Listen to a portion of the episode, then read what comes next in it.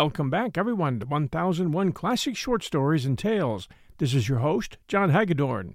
Today, a Father Brown mystery for you, called The Secret Garden, by G K Chesterton. Aristide Valentin, chief of the Paris police, was late for his dinner, and some of his guests began to arrive before him.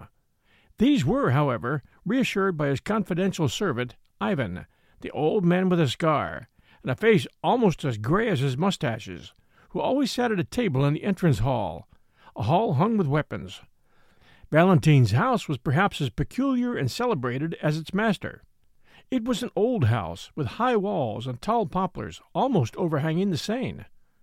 But the oddity, and perhaps the police value, of its architecture was this, that there was no ultimate exit at all except through the front door, which was guarded by Ivan and the armory. The garden was large and elaborate, and there were many exits from the house into the garden. But there was no exit from the garden into the world outside. All round it ran a tall, smooth, unscalable wall with special spikes at the top. No bad garden, perhaps, for a man to reflect in whom some hundred criminals had sworn to kill. As Ivan explained to the guests, their host had telephoned that he was detained for ten minutes. He was, in truth, making some last arrangements about executions and such ugly things, and though these duties were rootedly repulsive to him, he always performed them with precision. Ruthless in the pursuit of criminals, he was very mild about their punishment. Since he had been supreme over French, and largely over European, political methods, his great influence had been honorably used for the mitigation of sentences and the purification of prisons. He was one of the great humanitarian French freethinkers, and the only thing wrong with them is that they make mercy even colder than justice. When Valentin arrived, he was already dressed in black clothes and the red rosette, an elegant figure, his dark beard already streaked with gray. He went straight through his house to his study, which opened on the grounds behind. The garden door of it was open, and after he had carefully locked his box in its official place, he stood for a few seconds at the open door, looking out upon the garden. A sharp moon was fighting with the flying rags and tatters of a storm, and Valentin regarded it with a wistfulness unusual in such scientific natures as his. Perhaps such scientific natures have some psychic provision of the most tremendous problem of their lives. From any such occult mood, at least, he quickly recovered, for he knew he was late, and that his guests had already begun to arrive. A glance at his drawing-room when he entered it was enough to make certain that his principal guest was not there, at any rate. He saw all other pillars of the little party. He saw Lord Galloway, the English ambassador, a choleric old man with a russet face like an apple, wearing the blue ribbon of the Garter. He saw Lady Galloway, slim and thread-like, with silver hair and face sensitive and superior. He saw her daughter, Lady Margaret Graham, a pale and pretty girl with an elfish face and copper-colored hair. He saw the Duchess of Mont-Saint-Michel, black-eyed and opulent, and with her her two daughters, black-eyed and opulent also. He saw Doctor Simon, a typical French scientist with glasses, a pointed brown beard, and a forehead barred with those parallel wrinkles which are the penalty of superciliousness, since they come through constantly elevating the eyebrows. He saw Father Brown, of Cobhole in Essex, whom he had recently met in England. He saw, perhaps with more interest than any of these, a tall man in uniform who had bowed to the Galloways without receiving any very hearty acknowledgment, and who now advanced alone to pay his respects to his host. This was Commandant O'Brien of the French Foreign Legion. He was a slim yet somewhat swaggering figure, clean-shaven, dark-haired, and blue-eyed, and, as seemed natural in an officer of that famous regiment of victorious failures and successful suicides, he had an air at once dashing and melancholy. He was by birth an Irish gentleman, and in boyhood had known the Galloways, especially Margaret Graham.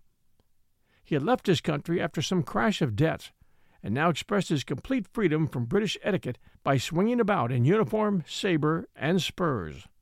When he bowed to the ambassador's family, Lord and Lady Galloway bent stiffly, and Lady Margaret looked away. But for whatever old causes such people might be interested in each other, their distinguished host was not specially interested in them. No one of them at least was in his eyes the guest of the evening. Valentin was expecting, for special reasons, a man of worldwide fame, whose friendship he had secured during some of his great detective tours and triumphs in the United States. He was expecting Julius K. Brayne, that multimillionaire whose colossal and even crushing endowments of small religions have occasioned so much easy sport and easier solemnity for the American and English papers. Nobody could quite make out whether Mister Brayne was an atheist or a Mormon or a Christian Scientist, but he was ready to pour money into any intellectual vessel, so long as it was an untried vessel. One of his hobbies was to wait for the American Shakespeare, a hobby more patient than angling. He admired Walt Whitman, but thought that Luke P. Tanner of Paris, P A, was more progressive than Whitman any day. He liked anything that he thought progressive. He thought Valentin progressive, thereby doing him a grave injustice. The solid appearance of Julius K. Brayne in the room was as decisive as a dinner bell. He had this great quality, which very few of us can claim, that his presence was as big as his absence. He was a huge fellow, as fat as he was tall, clad in complete evening black, without so much relief as a watch chain or a ring. His hair was white and well brushed back like a German's. His face was red, fierce, and cherubic, with one dark tuft under the lower lip that threw up that otherwise infantile visage with an effect theatrical and even Mephistophelian. Not long, however, did that salon merely stare at the celebrated American. His lateness had already become a domestic problem, and he was sent with all speed into the dining room with Lady Galloway on his arm. Except on one point, the Galloways were genial and casual enough. So long as Lady Margaret did not take the arm of that adventurer O'Brien, her father was quite satisfied, and she had not done so. She had decorously gone in with Doctor Simon. Nevertheless, old Lord Galloway was restless and almost rude. He was diplomatic enough during dinner, but when, over the cigars, three of the younger men—Simon the doctor, Brown the priest, and the detrimental O'Brien, the exile in a foreign uniform, all melted away to mix with the ladies or smoke in the conservatory. Then the English diplomatist grew very undiplomatic indeed. He was stung every sixty seconds with the thought that the scamp O'Brien might be signaling to Margaret somehow. He did not attempt to imagine how.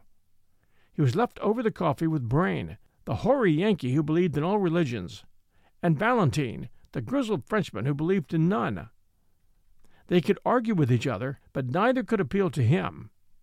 After a time, this progressive logomachy had reached a crisis of tedium. Lord Galloway got up also and sought the drawing-room. He lost his way in long passages for some six or eight minutes, till he heard the high-pitched, didactic voice of the doctor, and then the dull voice of the priest, followed by general laughter. They also, he thought with a curse, were probably arguing about science and religion. But the instant he opened the salon door, he saw only one thing. He saw what was not there. He saw that Commandant O'Brien was absent, and that Lady Margaret was absent as well. Rising impatiently from the drawing-room, as he had from the dining-room, he stamped along the passage once more. His notion of protecting his daughter from the Irish-Algerian ne'er-do-well had become something central and even mad in his mind. As he went towards the back of the house, where was Valentin's study, he was surprised to meet his daughter, who swept past with a white, scornful face which was a second enigma. If she had been with O'Brien, where was O'Brien? If she had not been with O'Brien, where had she been?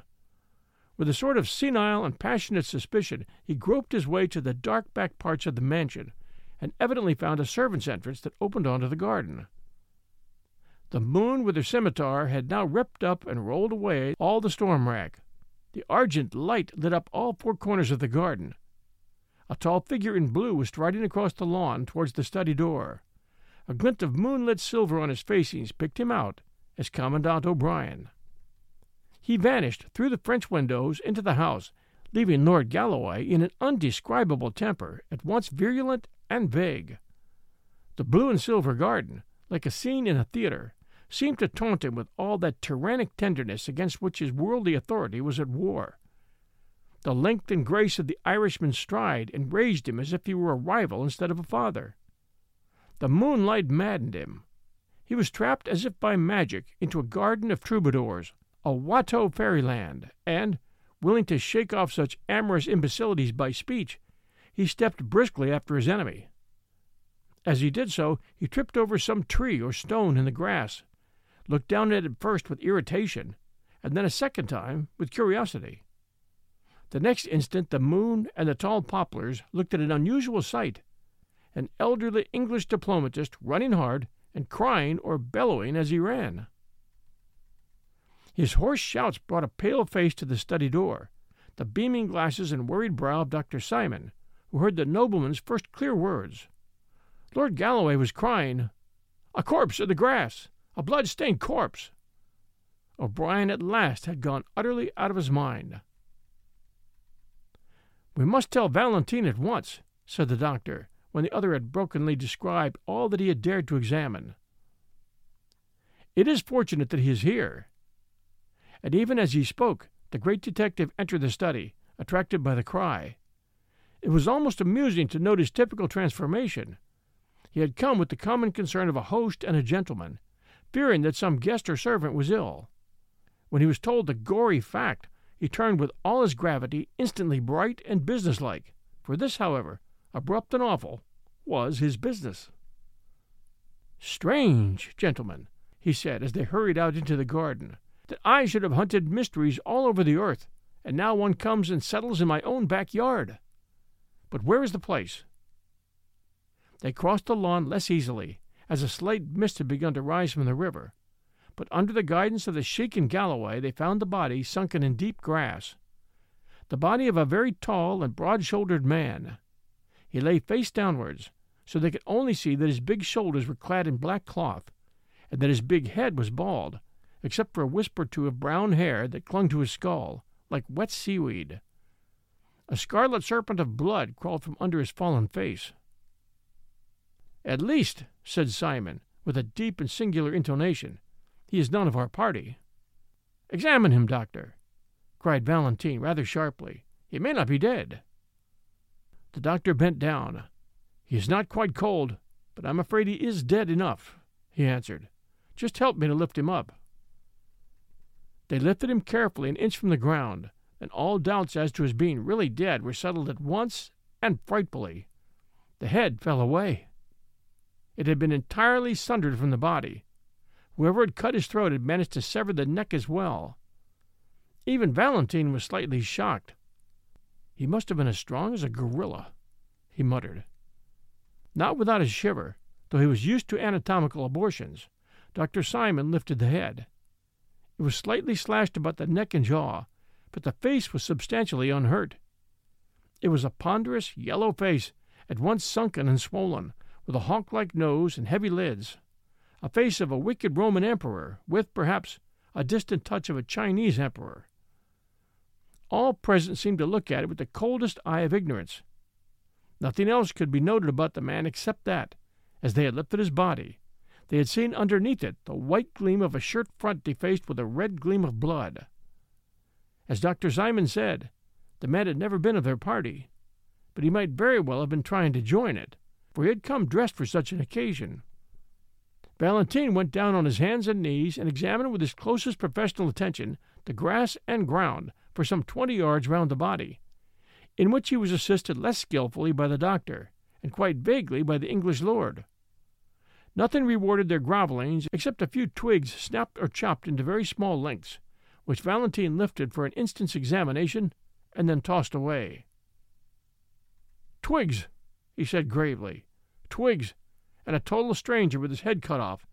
That is all there is on this lawn." There was an almost creepy stillness, and then the unnerved Galloway called out sharply, "Who's that? Who's that over there by the garden wall?" A small figure with a foolishly large head drew waveringly near them in the moonlit haze, looked for an instant like a goblin, but turned out to be the harmless little priest whom they had left in the drawing-room. "I say," he said meekly, "there are no gates to this garden, do you know?" We'll return with G K Chesterton's The Secret Garden, right after these sponsor messages. Support for this podcast and the following message come from Corient. Corient provides wealth management services centered around you. They focus on exceeding your expectations and simplifying your life. Corient has been helping high achievers just like you enjoy their lives more fully, preserve their wealth, and provide for the people, causes, and communities they care about. As one of the largest integrated fee-only registered investment advisors in the U S, Corient has deeply experienced teams in twenty-three strategic locations. Corient has extensive knowledge spanning the full spectrum of planning, investing, lending, and money management disciplines. Leverage Corient's exclusive network of experts to craft custom solutions designed to help you reach your financial goals, no matter how complex they may be. Real wealth requires real solutions. For more information, connect with a wealth advisor today at corient dot com. That's C O R I E N T dot com. corient dot com. And now, back to our Father Brown mystery, The Secret Garden. Valentin's black brows had come together somewhat crossly, as they did on principle at the sight of the cassock, but he was far too just a man to deny the relevance of the remark. "You are right," he said. "Before we find out how he came to be killed, we may have to find out how he came to be here. Now listen to me, gentlemen. If it can be done without prejudice to my position and duty, we shall all agree that certain distinguished names might well be kept out of this. There are ladies, gentlemen, and there is a foreign ambassador. If we must mark it down as a crime, then it must be followed up as a crime. But till then I can use my own discretion. I am the head of the police. I am so public that I can afford to be private. Please heaven, I will clear every one of my own guests before I call in my men to look for anybody else. Gentlemen, upon your honor, you will none of you leave this house till tomorrow at noon. There are bedrooms for all. Simon, I think you know where to find my man Ivan in the front hall. He is a confidential man. Tell him to leave another servant on guard and come to me at once. Lord Galloway, you are certainly the best person to tell the ladies what has happened and prevent a panic. They also must stay. Father Brown and I will remain with the body." When this spirit of the captain spoke in Valentin, he was obeyed like a bugle. Doctor Simon went through to the armory and routed out Ivan, the public detective's private detective. Galloway went to the drawing-room and told the terrible news tactfully enough, so that by the time the company assembled there, the ladies were already startled and already soothed. Meanwhile, the good priest and the good atheist stood at the head and foot of the dead man, motionless in the moonlight, like symbolic statues of their two philosophies of death. Ivan, the confidential man with the scar and the mustaches, came out of the house like a cannonball, and came racing across the lawn to Valentin like a dog to his master. His livid face was quite lively with the glow of this domestic detective story, and it was with utmost unpleasant eagerness that he asked his master's permission to examine the remains. "Yes, look if you like, Ivan," said Valentin, "but don't be long. We must go in and thrash this out in the house." Ivan lifted the head, and then almost let it drop. "Why," he gasped, "no, it isn't. It can't be. Do you know this man, sir?" "No," said Valentin indifferently. "We'd better go inside." Between them they carried this corpse to the sofa in the study, and then all made their way to the drawing-room.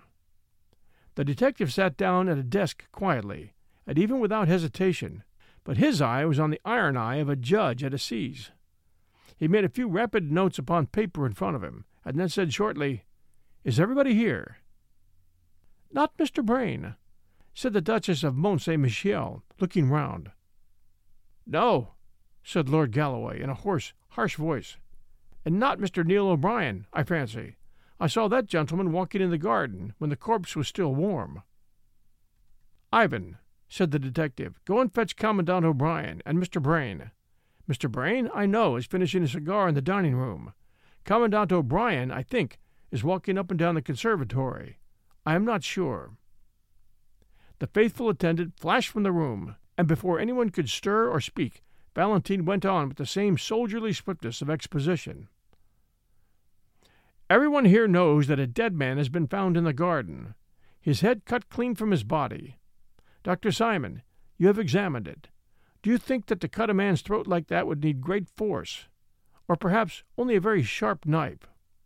I should say it could not be done with a knife at all," said the pale doctor. "Have you any thought," resumed Valentin, "of a tool with which it could be done?" "Speaking with modern probabilities, I really haven't," said the doctor, arching his painful brows. "It's not easy to hack a neck through even clumsily, and this was a very clean cut. It could be done with a battle-axe, or an old headsman's axe, or an old two-handed sword." "But, good heavens!" cried the Duchess, almost in hysterics. "There aren't any two-handed swords and battle-axes round here." Valentin was still busy with the paper in front of him. "Tell me," he said, still writing rapidly, "could it have been done with a long French cavalry sabre?" A low knocking came at the door, which, for some unreasonable reason, curdled everyone's blood like the knocking in Macbeth. Amid that frozen silence, Doctor Simon managed to say, "A sabre, yes, I suppose it could." "Thank you," said Valentin. "Come in, Ivan." The confidential Ivan opened the door and ushered in Commandant Neil O'Brien, whom he had found at last pacing the garden again. The Irish officer stood up disordered and defiant on the threshold. "What do you want with me?" he cried. "Please sit down," said Valentin in pleasant, level tones. "Why, you aren't wearing your sword. Where is it?" "I left it on the library table," said O'Brien, his brogue deepening in his disturbed mood. "It was a nuisance. It was getting... It was getting... "Ivan," said Valentin, "please go and get the Commandant's sword from the library." Then, as the servant vanished, "Lord Galloway says he saw you leaving the garden just before he found the corpse. What were you doing in the garden?" The Commandant flung himself recklessly into a chair. "Ah! Oh!" he cried in pure Irish. "Admiring the moon! Communing with nature, me boy!" A heavy silence sank and endured, and at the end of it came that trivial and terrible knocking. Ivan reappeared, carrying an empty steel scabbard. "This is all I can find," he said. "Put it on the table," said Valentin, without looking up. There was an inhuman silence in the room, like that sea of inhuman silence round the dock of the condemned murderer. The Duchess's weak exclamations had long ago died away. Lord Galloway's swollen hatred was satisfied and even sobered. The voice that came was quite unexpected. "I think I can tell you," cried Lady Margaret, in that clear, quivering voice with which a courageous woman speaks publicly. "I can tell you what Mister O'Brien was doing in the garden, since he is bound to silence. He was asking me to marry him. I refused. I said in my family circumstances I could give him nothing but my respect. He was a little angry at that. He did not seem to think much of my respect. I wonder," she added, with a rather wan smile, "if he will care at all for it now. For I offered him now. I will swear anywhere that he never did a thing like this." Lord Galloway had edged up to his daughter, and was intimidating her in what he imagined to be an undertone. "Hold your tongue, Maggie," he said, in a thunderous whisper. "Why should you shield the fellow? Where is his sword? Where is his confounded cavalry?" He stopped because of the singular stare with which his daughter was regarding him, a look that was indeed a lurid magnet for the whole group. "You old fool," she said in a low voice, without pretense of piety. "What do you suppose you're trying to prove? I tell you this man was innocent, while with me. But if he wasn't innocent, he was still with me. If he murdered a man in the garden, who was it who must have seen? Who must at least have known? Do you hate Neil so much as to put your own daughter—" Lady Galloway screamed. Everyone else sat tingling at the touch of those satanic tragedies that have been between lovers before now.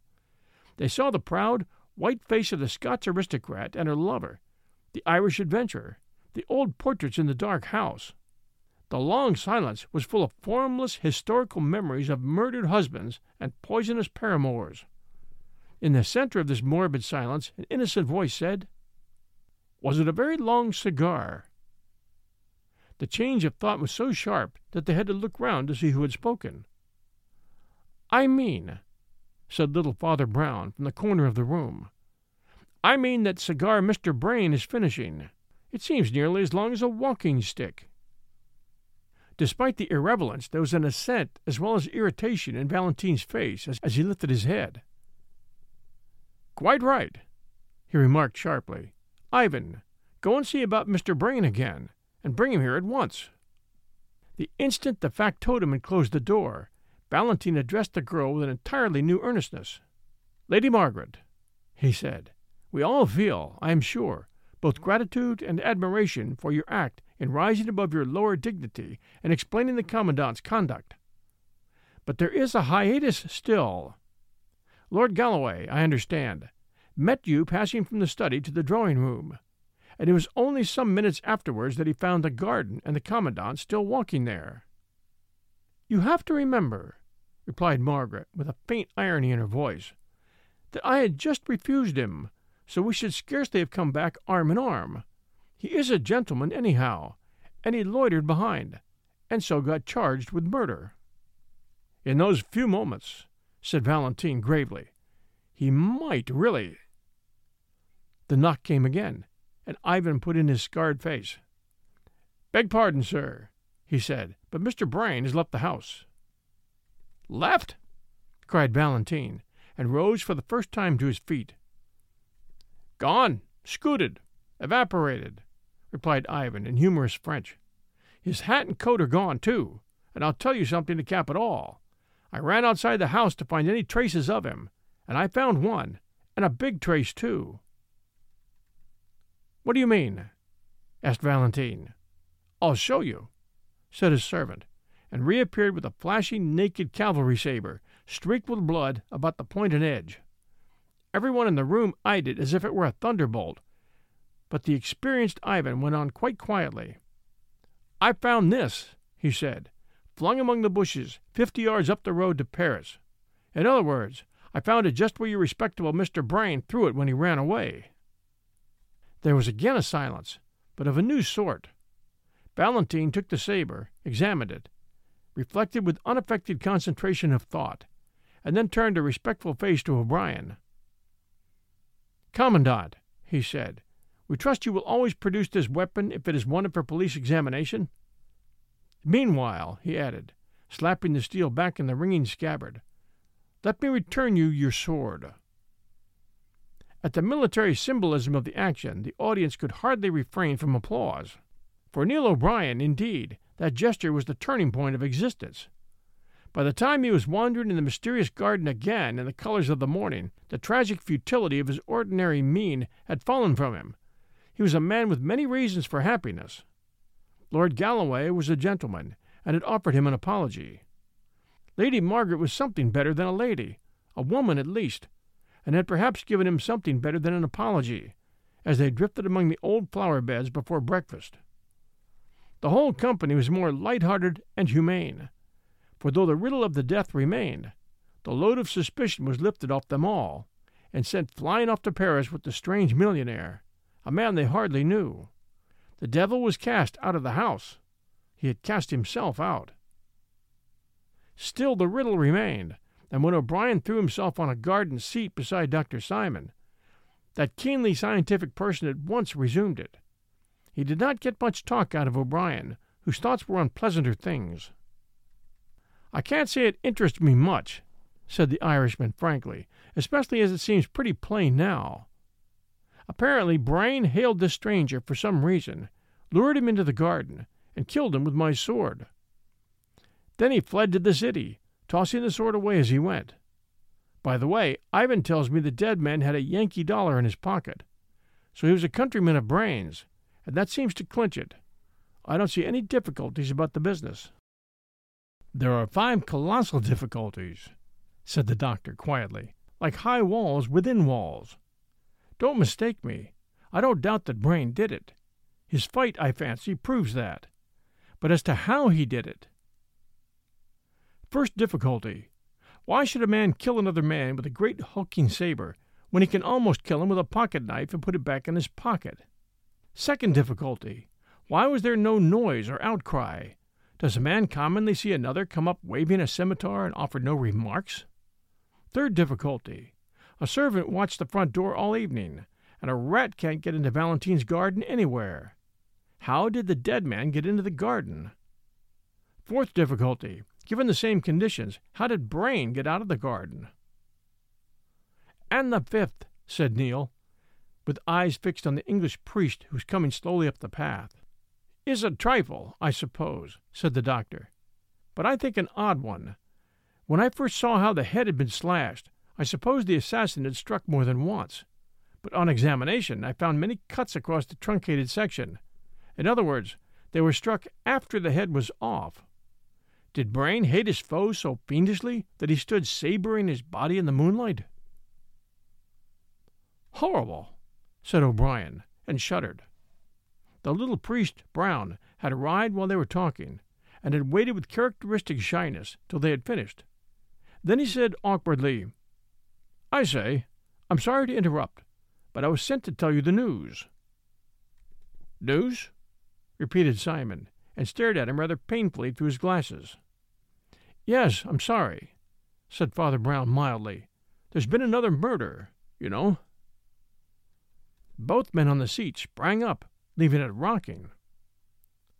And what's stranger still, continued the priest, with his dull eye on the rhododendrons, it's the same disgusting sort. It's another beheading. They found the second head actually bleeding into the river, a few yards along Brayne's road to Paris. So they suppose that he— Great heaven! Cried O'Brien. Is Brayne a monomaniac? They are American vendettas, said the priest impassively. Then he added, They want you to come to the library and see it. Commandant O'Brien followed the others towards the inquest, feeling decidedly sick. As a soldier, he loathed all this secret carnage. Where were these extravagant amputations going to stop? First one head was hacked off, and then another. In this case, he told himself bitterly, it was not true that two heads were better than one. As he crossed the study, he almost staggered at a shocking coincidence. Upon Valentin's table lay the colored picture of yet a third bleeding head, and it was the head of Valentin himself. A second glance showed him it was only a nationalist paper, called The Guillotine, which every week showed one of its political opponents with rolling eyes and writhing features just after execution. For Valentin was an anti-clerical of some note.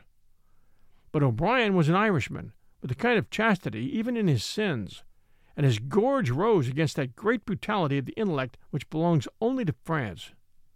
He felt Paris as a whole, from the grotesques on the Gothic churches to the gross caricatures in the newspapers. He remembered the gigantic jests of the Revolution. He saw the whole city as one ugly energy from the sanguinary sketch line on Valentin's table up to where, above a mountain of gargoyles, the great devil grins on Notre-Dame. The library was long, low, and dark. What light entered it shot from under low blinds and had still some of the ruddy tinge of morning. Valentin and his servant Ivan were waiting for them at the upper end of a long, slightly sloping desk, on which lay the mortal remains, looking enormous in the twilight. The big black figure and yellow face of the man found in the garden confronted them essentially unchanged. The second head, which had been fished from among the river reeds that morning, lay streaming and dripping beside it. Valentin's men were still seeking to recover the rest of the second corpse, which was supposed to be afloat. Father Brown, who did not seem to share O'Brien's sensibilities in the least, went up to the second head and examined it with his blinking care. It was little more than a mop of wet white hair, fringed with silver fire in the red and level morning light. The face, which seemed of an ugly, empurpled, and perhaps criminal type, had been much battered against trees or stones as it tossed in the water. "Good morning, Commandant O'Brien," said Valentin, with quiet cordiality. "You have heard of Brayne's last experiment in butchery, I suppose?" Father Brown was still bending over the head with white hair, and he said, without looking up, "I suppose it is quite certain that Brayne cut this head off too?" "Well, it seems common sense," said Valentin, with his hands in his pockets. "Killed in the same way as the other, found within a few yards of the other, and sliced by the same weapon which we know he carried away." "Yes, yes, I know," replied Father Brown, submissively. "Yet, you know, I doubt whether Brayne could have cut off this head." "Why not?" inquired Doctor Simon, with a rational stare. "Well, doctor," said the priest, looking up blinking, "can a man cut off his own head? I don't know." O'Brien felt an insane universe crashing about his ears, but the doctor sprang forward with impetuous practicality and pushed back the wet white hair. "Oh, there's no doubt it's Brayne," said the priest quietly. "He had exactly that chip in the left ear." The detective, who had been regarding the priest with steady and glittering eyes, opened his clenched mouth and said sharply, "You seem to know a lot about him, Father Brown." "I do," said the little man simply. "I've been about with him for some weeks. He was thinking of joining our church." The star of the fanatic sprang into Valentin's eyes. He strode towards the priest with clenched hands. "And perhaps," he cried, with a blasting sneer, "perhaps he was also thinking of leaving all his money to your church." "Perhaps he was," said Brown stolidly. "It is possible." "In that case," cried Valentin, with a dreadful smile, "you may indeed know a great deal about him, about his life, and about his—" Commandant O'Brien laid a hand on Valentin's arm. "Drop that slanderous rubbish, Valentin," he said, "or there may be more swords yet." But Valentin, under the steady, humble gaze of the priest, had already recovered himself. "Well," he said shortly, "people's private opinions can wait. You gentlemen are still bound by your promise to stay. You must enforce it on yourselves, and on each other. Ivan here will tell you anything more you want to know. I must get to business and write to the authorities. We can't keep this quiet any longer. I shall be writing in my study if there's any more news." "Is there any more news, Ivan?" asked Doctor Simon, as the chief of police strode out of the room. "Only one more thing, I think, sir," said Ivan, wrinkling up his gray old face. "But it's important, too, in its way. There's that old buffer you found on the lawn," and he pointed without pretense of reference at the big black body with the yellow head. "We've found out who he is, anyway." "Indeed!" cried the astonished doctor. "And who is he?" "His name was Arnold Becker," said the under-detective, "though he went by many aliases. He was a wandering sort of scamp, and is known to have been in America, so that was where Brayne got his knife into him. We didn't have much to do with him ourselves, for he worked mostly in Germany. We've communicated, of course, with the German police, but oddly enough, there was a twin brother of his named Louis Becker, whom we had a great deal to do with. In fact, we found it necessary to guillotine him only yesterday. Well, it's a rum thing, gentlemen, but when I saw that fellow flat on the lawn, I had the greatest jump of my life. If I hadn't seen Louis Becker guillotined with my own eyes, I'd have sworn it was Louis Becker lying there in the grass. Then, of course, I remembered his twin brother in Germany, and following up the clue—" The explanatory Ivan stopped, for the excellent reason that nobody was listening to him. The commandant and the doctor were both staring at Father Brown, who had sprung stiffly to his feet, who was holding his temples tight like a man in sudden and violent pain. "Stop, stop, stop talking a minute, sir, for I see half. Will God give me strength? Will my Brayne make the one jump and see all? Heaven help me! I used to be fairly good at thinking. I could paraphrase any page in Aquinas once. Will my head split, or will it see? I see half. But I only see half." He buried his head in his hands and stood in a sort of rigid torture of thought or prayer, while the other three could only go on staring at this last prodigy of their wild twelve hours. When Father Brown's hands fell, they showed a face quite fresh and serious, like a child's. He heaved a huge sigh and said, "Let us get this said and done with as quickly as possible. Look here, this will be the quickest way to convince you all of the truth." He turned to the doctor. "Doctor Simon," he said, "you have a strong headpiece, and I heard you this morning asking the five hardest questions about this business. Well, if you ask them again, I will answer them." Simon's pince-nez dropped from his nose in his doubt and wonder, but he answered at once. "Well, The first question, you know, is why should a man kill another with a clumsy saber at all, when a man can kill with a bodkin? A man cannot behead with a bodkin, said Brown calmly, and for this murder beheading was absolutely necessary. Why? Asked Bryan, with interest. And the next question, asked Father Brown. Well, why didn't the man cry out or anything? Asked the doctor. Sabres in gardens are certainly unusual.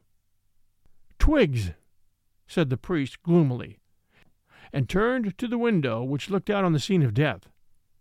No one saw the point of the twigs. Why should they lie on that lawn? Look at it, so far from any tree. They were not snapped off, they were chopped off. The murderer occupied his enemy with some tricks with the saber, showing how he could cut a branch in midair, or what not. Then, while his enemy bent down to see the result, a silent slash, and the head fell. Well, said the doctor slowly, that seems plausible enough, but my next two questions will stump anyone. The priest still stood looking critically out of the window and waited. You know how all the garden was sealed up like an airtight chamber, went on the doctor. Well, how did the strange man get into the garden? Without turning round, the little priest answered, There never was any strange man in the garden. There was a silence, and then a sudden cackle of almost childish laughter relieved the strain. The absurdity of Brown's remark moved Ivan to open taunts. "'Oh!' he cried. "'Then we didn't lug a great fat corpse onto a sofa last night. He hadn't got into the garden, I suppose?' "'Got into the garden?' repeated Brown reflectively. "'No, not entirely.' "'Hang it all!' cried Simon. "'A man gets into a garden or he doesn't.' "'Not necessarily,' said the priest with a faint smile. What is the next question, Doctor? I fancy you're ill, exclaimed Doctor Simon sharply. But I'll ask the next question if you like. How did Brayne get out of the garden? He didn't get out of the garden, said the priest, still looking out of the window. Didn't get out of the garden? Exploded Simon. Not completely, said Father Brown. Simon shook his fists in a frenzy of French logic. A man gets out of a garden or he doesn't, he cried. Not always, said Father Brown. Doctor Simon sprang to his feet impatiently. I have no time to spare on such senseless talk, he cried angrily. If you can't understand a man being on one side of a wall or the other, I won't trouble you further. Doctor, said the cleric very gently, we have always got on very pleasantly together. If only for the sake of old friendship, stop and tell me your fifth question. The impatient Simon sank into a chair by the door and said briefly, The head and shoulders were cut about in a queer way. It seemed to be done after death. Yes, said the motionless priest. It was done so as to make you assume exactly the one simple falsehood that you did assume. It was done to make you take for granted that the head belonged to the body. The borderland of the brain, where all the monsters are made, moved horribly in the Gaelic O'Brien. He felt the chaotic presence of all the horsemen and fishwomen that man's unnatural fancy has begotten. A voice older than his first father's seemed saying in his ear, Keep out of the monstrous garden where grows the tree with double fruit. Avoid the evil garden where died the man with two heads. Yet, while these shameful symbolic shapes passed across the ancient mirror of his Irish soul, his Frenchified intellect was quite alert, and was watching the odd priest as closely and incredulously as all the rest. Father Brown had turned round at last, and stood against the window, with his face in dense shadow, but even in that shadow they could see it was pale as ashes. Nevertheless, he spoke quite sensibly, as if there were no Gaelic souls on earth. "'Gentlemen,' he said, "'you did not find the strange body of Becker in the garden. You did not find any strange body in the garden. In face of Doctor Simon's rationalism, I still affirm that Becker was only partly present. Look here,' pointing to the black bulk of the mysterious corpse. "'You never saw that man in your lives. Did you ever see this man?' He rapidly rolled away the bald, yellow head of the unknown and put in its place the white maned head beside it. And there, complete, unified, unmistakable, lay Julius K. Brayne. "The murderer," went on Brown quietly, "hacked off his enemy's head and flung the sword far over the wall. But he was too clever to fling the sword only. He flung the head over the wall also. Then he had only to clap on another head to the corpse, and, as he insisted on a private inquest, you all imagined a totally new man." "Clap on another head?" said O'Brien, staring. "What other head? Heads don't grow on garden bushes, do they?" "No," said Father Brown, huskily, and looking at his boots. "There's only one place where they grow. They grow in the basket of the guillotine, beside which the chief of police, Aristide Valentin, was standing not an hour before this murder. Oh, my friends, hear me a minute more before you tear me in pieces. Valentin is an honest man, if being mad for an arguable cause is honesty. But did you ever see in that cold gray eye of his that he is mad? He would do anything, anything, to break what he calls the superstition of the cross. He has fought for it and starved for it, and now he is murdered for it. Brayne's crazy millions had hitherto been scattered among so many sects that they did little to alter the balance of things. But Valentin heard a whisper that Brayne, like so many scatterbrained skeptics, was drifting to us, the Church, and that was quite a different thing. Brayne would pour supplies into the impoverished and pugnacious Church of France. He would support six nationalist newspapers, like the Guillotine. The battle was already balanced on a point, and the fanatic took flame at the risk. He resolved to destroy the millionaire, and he did it as one would expect the greatest of detectives to commit his only crime. He abstracted the severed head of Becker on some criminological excuse, and took it home in his official box. He had that last argument with Brayne, that Lord Galloway did not hear the end of. That failing, he led him out into the sealed garden, talked about swordsmanship, used twigs and a saber for illustration, and—" Ivan of the Scar sprang up. "You lunatic!" he yelled. "You'll go to my master now, if I take you by—" "Why, I was going there," said Brown heavily. "I must ask him to confess, and all that." Driving the unhappy Brown before them like a hostage or sacrifice, they rushed together into the sudden stillness of Valentin's study. The great detective sat at his desk, apparently too occupied to hear their turbulent entrance. They paused a moment, and then something in the look of that upright and elegant back made the doctor run forward suddenly.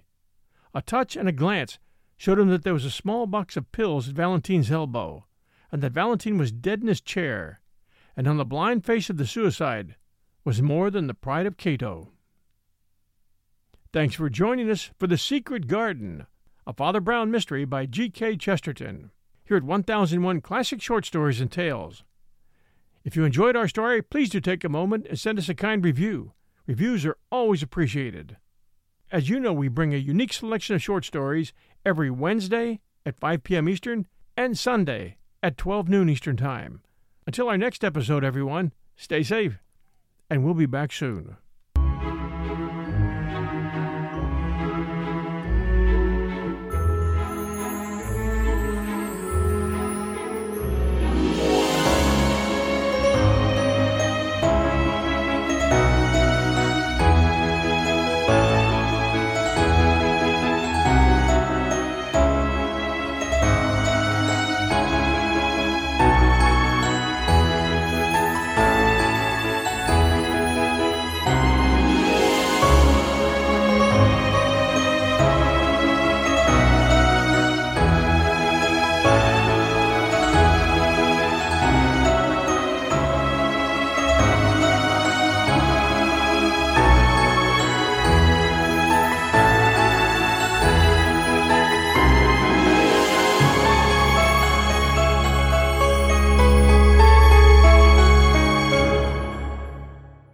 Hey, Drew Scott here, and I'm Jonathan Scott, reminding you that life's better with a home policy from American Family Insurance. They can help you get just the right protection at just the right price and help you save when you bundle home and auto. Kind of like Goldilocks and the Three Bears. It'll be just right for you. We love a custom build. American Family Insurance. Insure carefully. Dream fearlessly. Get a quote and find an agent at amfam dot com. Products not available in every state. Visit amfam dot com to learn how discounts may apply to you. American Family Mutual Insurance Company, S I and its operating company, six thousand American Parkway, Madison, Wisconsin.